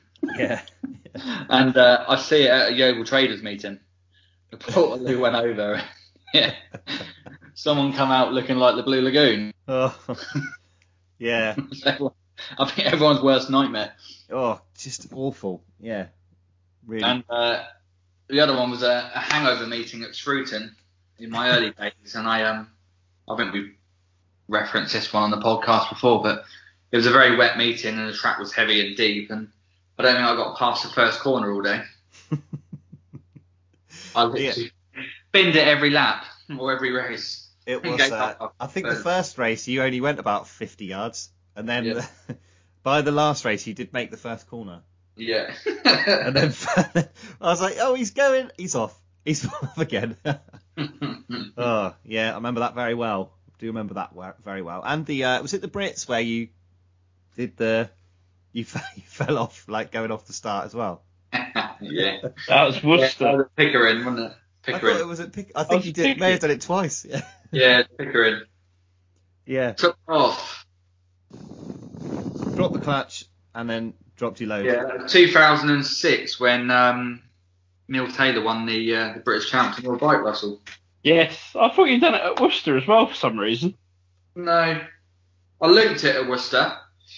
Ah, You looped it at Swingfield as well. That was quite yeah, a bad that, one. one. that was pretty embarrassing. oh, I don't know why you ride the 250s. Really terrifying. Absolutely terrifying. I'm Yeah, just- I, I, I, the only one I could think of, I, I thought about your, uh, your hangover at what was it? Yeah, it was the hangover, wasn't it? Where you kept falling off. That was Yeah. quite amusing for me, but not for you. Um, but uh, yeah, similarly as a rider, uh, when I was riding with Darren Wills, he always tells this story as well. He um, there's two things really. First one with Darren is uh, he was, we I think we either started a race or finished a race, uh, and he farted getting over the line, and the smell made me sick in my helmet. Bad. The things he put up with as a passenger. No, it was on the way to the line. It was on the way to the line because then I raced it with sick. But he, uh, yeah, on the way to the line and he farted and it got obviously got in my helmet and I couldn't get it out. I couldn't breathe properly. and then uh, another one with Darren. We uh, we were racing at uh, it was Yeovil or somewhere, and uh, come to the line and it was quite wet. Tapes went up, away they went. Uh, we didn't go anywhere. I can't remember why. I think Darren stalled it or something. So, uh, he, you know, we were pushing like mad to get the thing going. Anyway, got the bike going, and he looked across, and the sort of the rest of the bikes, you know, the field had gone up round the first corner, up and back round the pit bend where we were, and we're just coming around the pit bend. And I thought, all right, this is fine. We'll just wait for them to go past, and then we'll join them behind. Nope. Darren took off right in front of the whole race, like filled in the leader. The next minute, the leader's got Darren and me, like right in front of them, like trying to get round us, filling him in. Uh, and then we got back in the pits. It was Tim Warren actually who was leading the race, and we cost him the race win. So we went mental at Darren when we got back in the pit box, mashing his helmet and all sorts. Good times with Darren Wills, really good times. oh, we all have to start somewhere, don't we? Bless him. Yeah, top bloke, Darren. Very good fun. Um, but that farting one will live with me forever. and then Tim Warren, and it, it- the passengers equally as liable. That's the trouble. Like it wasn't me that had dropped the clutch in front of the whole uh, pack. It was Darren, but Tim was equally as cross with me. I mean, I was just hanging on. There was nothing I could do about it. But there we go. Nobody mentioned uh, me getting run over by my own bike. I'm quite pleased about that. I forgot about that. Yeah, that was funny. Now That's- then, shall we have a look at what people have said on Simon's thing? Because there's some good ones. The one and only Steve Dorr on the bungee pulling thing, bungee pulling thing at the Poacher on the Saturday night. I don't remember that, but uh, Tom Meekins remembers that. Uh, that was funny. Was that the one where I got paralytic? Probably. I mean, the amount of beer tent shenanigans that we've seen that have made us laugh. Uh, probably enough said there, Ben. Eh? Yeah. Uh, what else have we got? Aaron Pease with the world's smallest trailer. Uh, I don't know much about that. Um, what else have we got? Luke Tuck celebrating on the finish line, falling off and knocking himself out. He was perfectly fine, by the way. Oh, that reminds. What does that remind you of? Say that again. That was at Ledbury, wasn't it? Was it?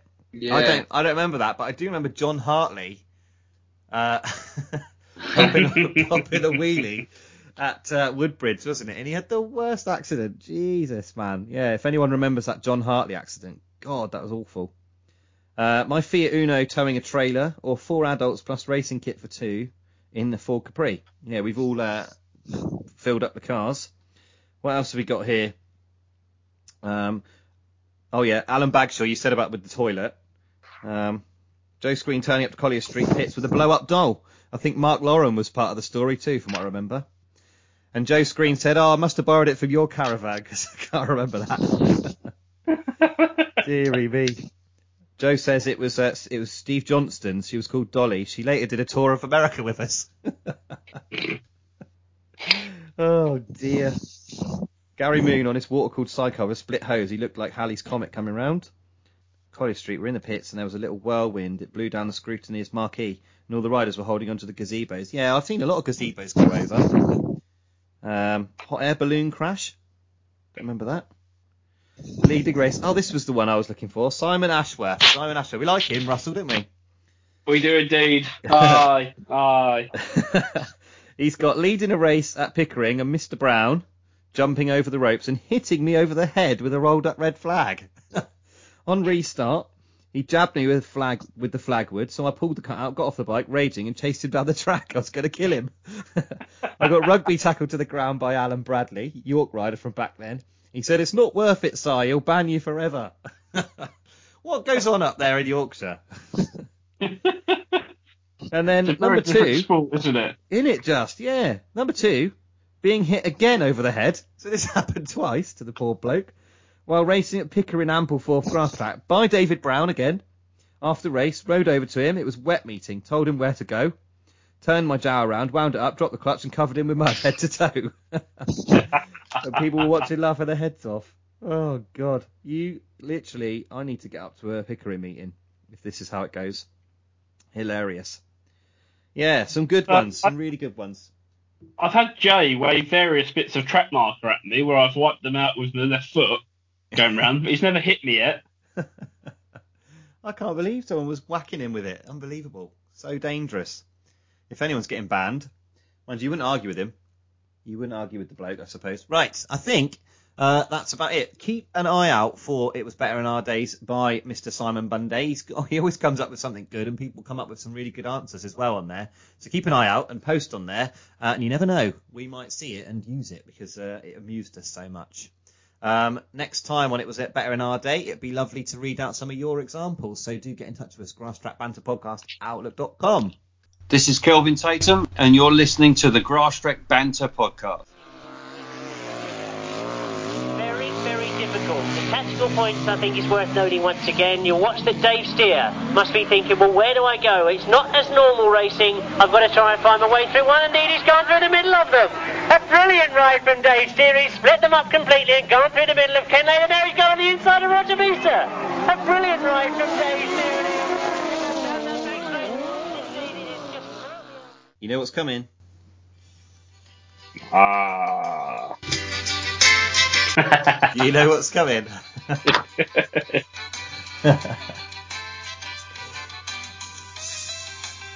uh, have we all got something for this week's unpopular opinion? That's the question. yes. Whoa, one, Yes. two. I, I put mine in the other day and you didn't answer. Oh right. I, I was obviously busy. Excellent. It sounds like a it sounds like a runner. Ah, unpopular opinion. Are we ready? I'm going to go with. Just- oh, just- find out in a minute. Just what? What was Ryan's that you couldn't tell us? Uh, I can't say. I'll tell you after. That's far too controversial, and it'll get us in trouble as well. So Ryan Ashcroft, stop trying to get us in trouble. Basically, is the message of that. Right, here we go. I've got to remember the words now. And then who am I going to go to? Let me think. Come and give us your unpopular opinion. Something up till now that you've been scared to say, Ben Ilsley. 21 inch wheels and motocross tyres should be banned. Oh, well, okay. Now this is something that you've got with Russell, isn't it? Now, can you explain to the layman, either Russell or Ben, why that is an issue for you two? Right, Why is it an issue for you, Ben? If you want to go and ride motocross, go and ride motocross. It's grass track, and it should be doing, doing it properly without the wheels in line. But you're riding in a motocross engine class on the speedway engine. Why don't you go on speedway? Very nice rebuttal. oh, I mean, we, dear. we, we There's gonna, move on. there's going to be internal struggles here, internal struggles, I think, with our with all of our bantermans. Going to be all sorts of trouble. Right, here we go then. Come and give us your unpopular opinions. Something up till now that you've been scared to say. Russell Little, Julian Sayer is the best clerk of the course in the country. the best clerk of the course. Mm. Does that mean Uh, you think he is the best then, Russ? Can't comment. Well, if you don't, then that doesn't make sense to what you said. I might do, I might not. I, I don't want to, you know. Last week, poor old Jay got a bit of a yeah. He got dragged through the mud a little bit, didn't he? So he liked that. Best clerk of the course. Mm. Yeah, you should never judge the clerk of the course because you never know when, uh, you know, they'll You might need to slip him 20 quid for a result. exactly. exactly. That is the issue. Split the winnings with them. oh dear. Come and give us your unpopular opinions. Something up till now that you've been scared to say. Luke Russell. Uh, people only listen to the podcast to listen to the riders of old, like Rob Wilson and Kelvin Tatum. Yeah, and it, I mean, I wouldn't mind, but the rest of the podcast takes me hours and hours and hours to edit. So if that is true, fine, I'll stop doing the rest of it, and then we'll just I'll just do the interview because the interview's easy. It's literally record it, done. Boom. Mic drop. Yeah, they are definitely the most popular bits. But then you say that I've put them all on Facebook, no, on, on YouTube, and they haven't had many listens. So mm, don't know if I tend to agree with you. I don't know. You haven't, you haven't bit as much as I thought you were going to. Well, being I diplomatic. did reply the other day. I, I actually said it to um, to Russ first, saying this is what I reckon, and he uh, he told me to put it in the chat, and then you didn't answer anyway. So I I him on. paralysed with rage. I couldn't even type. I just went and sat in my room for two days crying. oh dear, right. I've got one as well. I think this might be popular actually. I might have got this wrong. Thinking about it.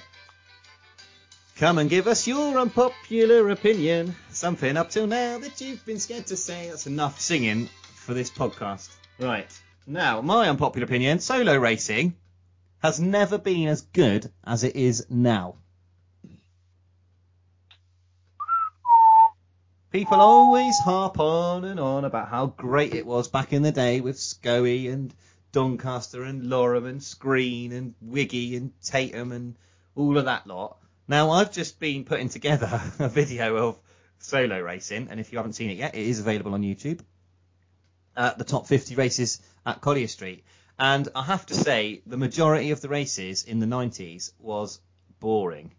Really follow my leader stuff. Even with like Scoey and Wiggy and everybody. Still follow my leader stuff.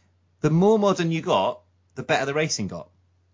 The more modern you got, the better, the closer the racing got, the more unpredictable it got. And racing today, I think, is is the most unpredictable it's ever been. Um, the Masters, I mean, you take James Shanes out, who dominated the meeting.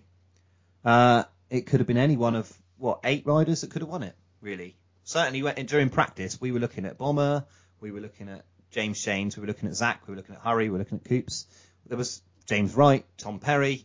They were all potential race winners, and I don't think solo racing's ever been as good as it is now. Who's going to argue with me, eh? Eh? Eh? Eh? Nobody. Brilliant. I win. I'll chalk that up as a win to Bemister. Oh, I don't know if you're being serious or not. yeah, I think that uh, having watched a lot of the older racing, I just don't think the racing's as good. It was as good then. Sidecars, on the other hand, I think it's the opposite. Weirdly, sidecar racing was better, and is not as good now. More follow me leader stuff. Solo racing's gone the other way. What do you think that is there, Gareth? Uh, I don't know really. Sidecars, obviously, I think they've just they've got so powerful now. Uh, you have to have, uh, yeah, you know, you have to be incredibly skilled to ride them close together. I think if you get two t- outfits together that aren't too, uh, you know, aren't at the top, you, you, they end up getting tangled up. Whereas you never Hmm. seem to have that so much back in the day. It was a little bit they were a little bit more stable and they could sort of run close to each other a bit more easily. Um, Um, solos, I don't know. Yeah, that, that 2019 Masters was really good. Yeah, The racing was was brilliant, wasn't it? it was. Yeah. And no one knew who was going to win that final. No. No, definitely not. No. I mean, the sidecars was good too, but I think that uh, you knew it was going to be Gareth or Mark, really. Um, Yeah. Whereas the solos, yeah, I mean, any one of them could have made the There game. was, there was a lot of different heat winners, wasn't there? I mean, and then you had you had Martin Sturgeon putting in some really good rides, didn't you? And Mm. um, yeah, I've just felt yeah, it's a really open meeting. Yeah. Yeah, definitely. Yeah, and I think it's been like that for the last few years, actually. I think that, you know, the last four or five years it's been really good. Um, probably more than that, in fact. Been great. Um, so, yeah, I think I think my with one. the with the thousands as well at the moment, it's a bit of a young man's sport now, isn't it? The way they have to be ridden. Well, yeah, I mean it's getting that way, but but then having said that, you know, you look at the tops. Well, if we include top eight in the Masters, you've got Fumarola, who's been riding a long time. You know, Yeah, he's an old boy now. he's an old boy now. Yeah, he's he's an old boy, but he's uh you know he's not too old. But you know Rob Wilson's 63, I think he said he is on his interview. Uh, Colin Blackburn's up there. White Paul Whitelam's up there. Um, so the youngsters, you've only really got uh, Mark, Gareth, and Kieran, and Tom Cossa, and everyone else is you know getting a bit on really. It's a bit worrying, Mm. but um, yeah, I don't think you would say that uh, on his day Rob Wilson could beat all of them.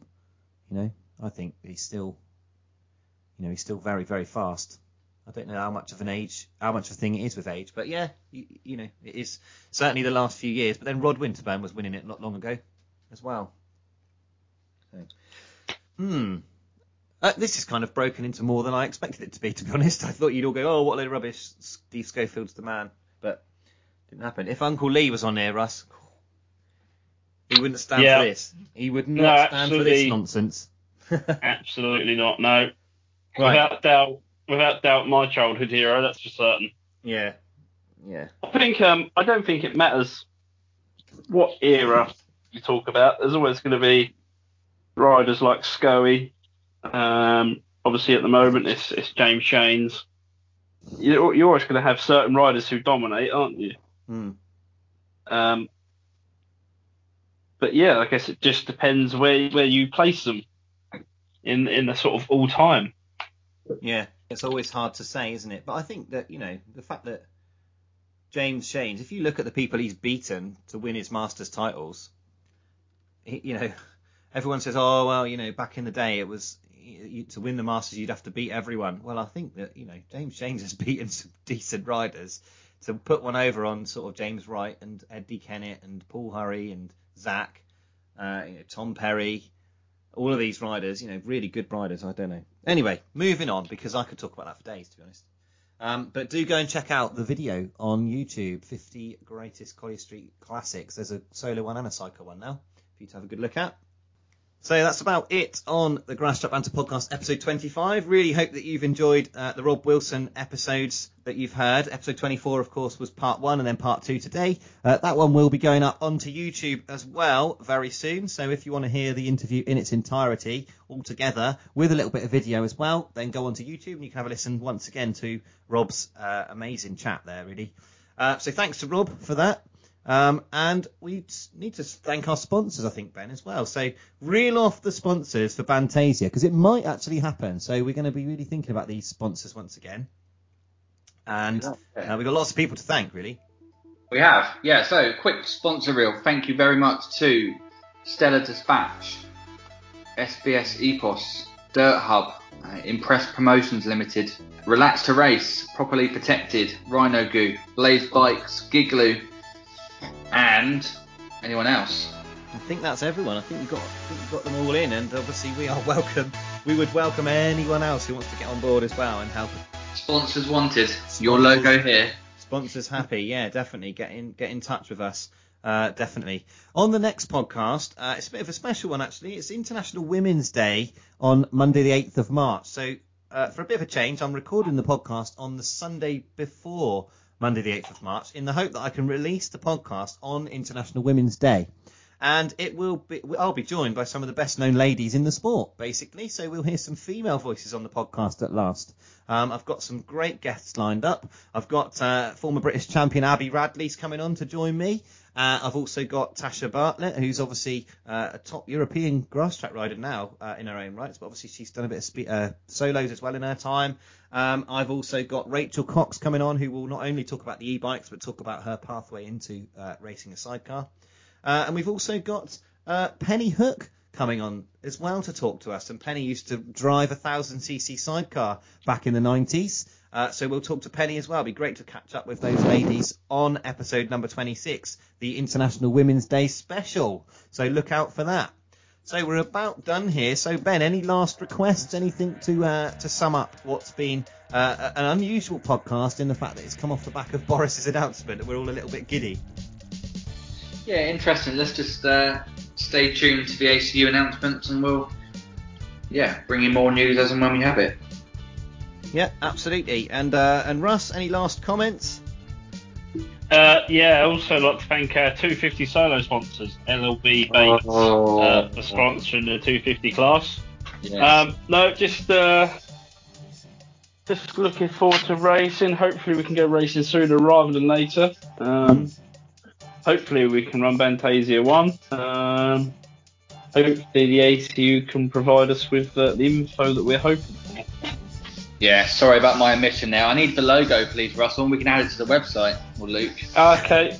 I was reeling them off the sponsor reel on, the, on our website, grasstrackbanter.com. So, yeah, sorry, LLB It's okay, Bates. 'cause they, they've, LLB Bates has now got its own uh, bespoke advert right at the end of the podcast. Yes, very Nice. grateful to LLB Bates for uh, sponsoring the 250 class, should it take place, definitely. Uh, and finally, Luke. Uh, no, nothing to add. Just uh, hope we see everyone soon. Absolutely, yeah. Trackside as well. Indeed, absolutely. Right, that is it for episode number 25. Hopefully you've enjoyed the show. Please do get in touch with us, grasstrackbanterpodcast outlook.com. Let us know what you think. Uh, let us know your unpopular opinions. Let us know what you thought of the Rob Wilson interview. And hopefully we will see you trackside very, very soon.